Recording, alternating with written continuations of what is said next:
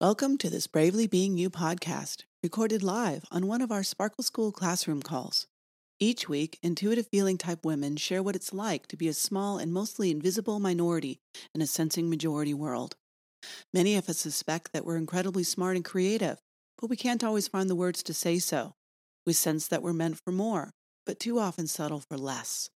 These are just two of the many challenges that are constantly shifting in the back of our very complex minds like the ever changing sparkles in a kaleidoscope. At Bravely Being You, we embrace our complexity and sensitivity as rare, intuitive feeling type women. Enjoy. Good morning, everyone, and welcome to Sparkle School, where together we access our innate intuitive wisdom as unique, self valuing, and deeply feeling women and share who we're becoming in a safe, sensitive community. Last week, we explored how incredibly easy it is for us intuitive feeling types to have our complex kaleidoscopic minds mushroom from a simple decision making process into what can feel like a giant catastrophe. when this happens, confusion rules, and it makes it nearly impossible for us to shrink our concerns back down to whatever simple decision we were trying to make to begin with. As vexing as this mushrooming can be at times, it also affords us a powerful opportunity. Let's look closer. Our kaleidoscopic, intuitive feeling minds mushroom, quick, mushroom quickly for a very good reason.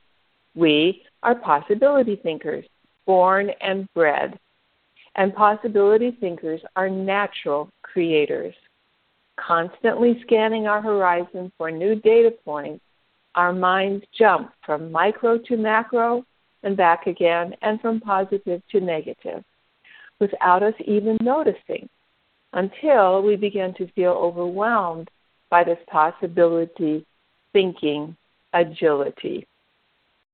Here in Sparkle School, we are learning that this mental agility ability doesn't have to be a source of overwhelm.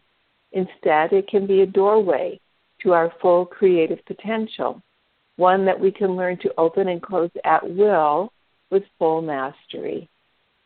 How do we get there? By understanding more and more how infinitely creative we are. By setting aside the sideways glances and self doubts we have picked up from the sensing majority culture around us which generally does not have the mental capacity to follow where we go creatively, and so has kept each of us blind to our own strengths as a rare creative creature.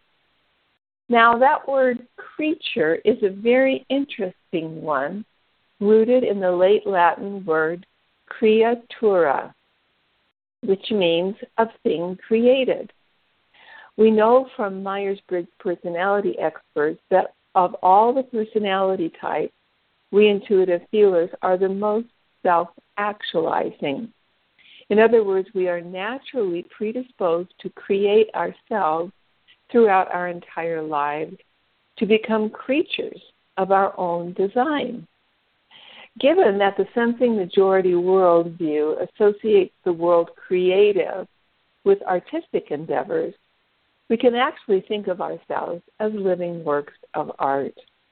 And that is a very helpful way for us to think about ourselves because it supports us in becoming entirely conscious, intentional, and embracing of who we are as constant creators of ourselves.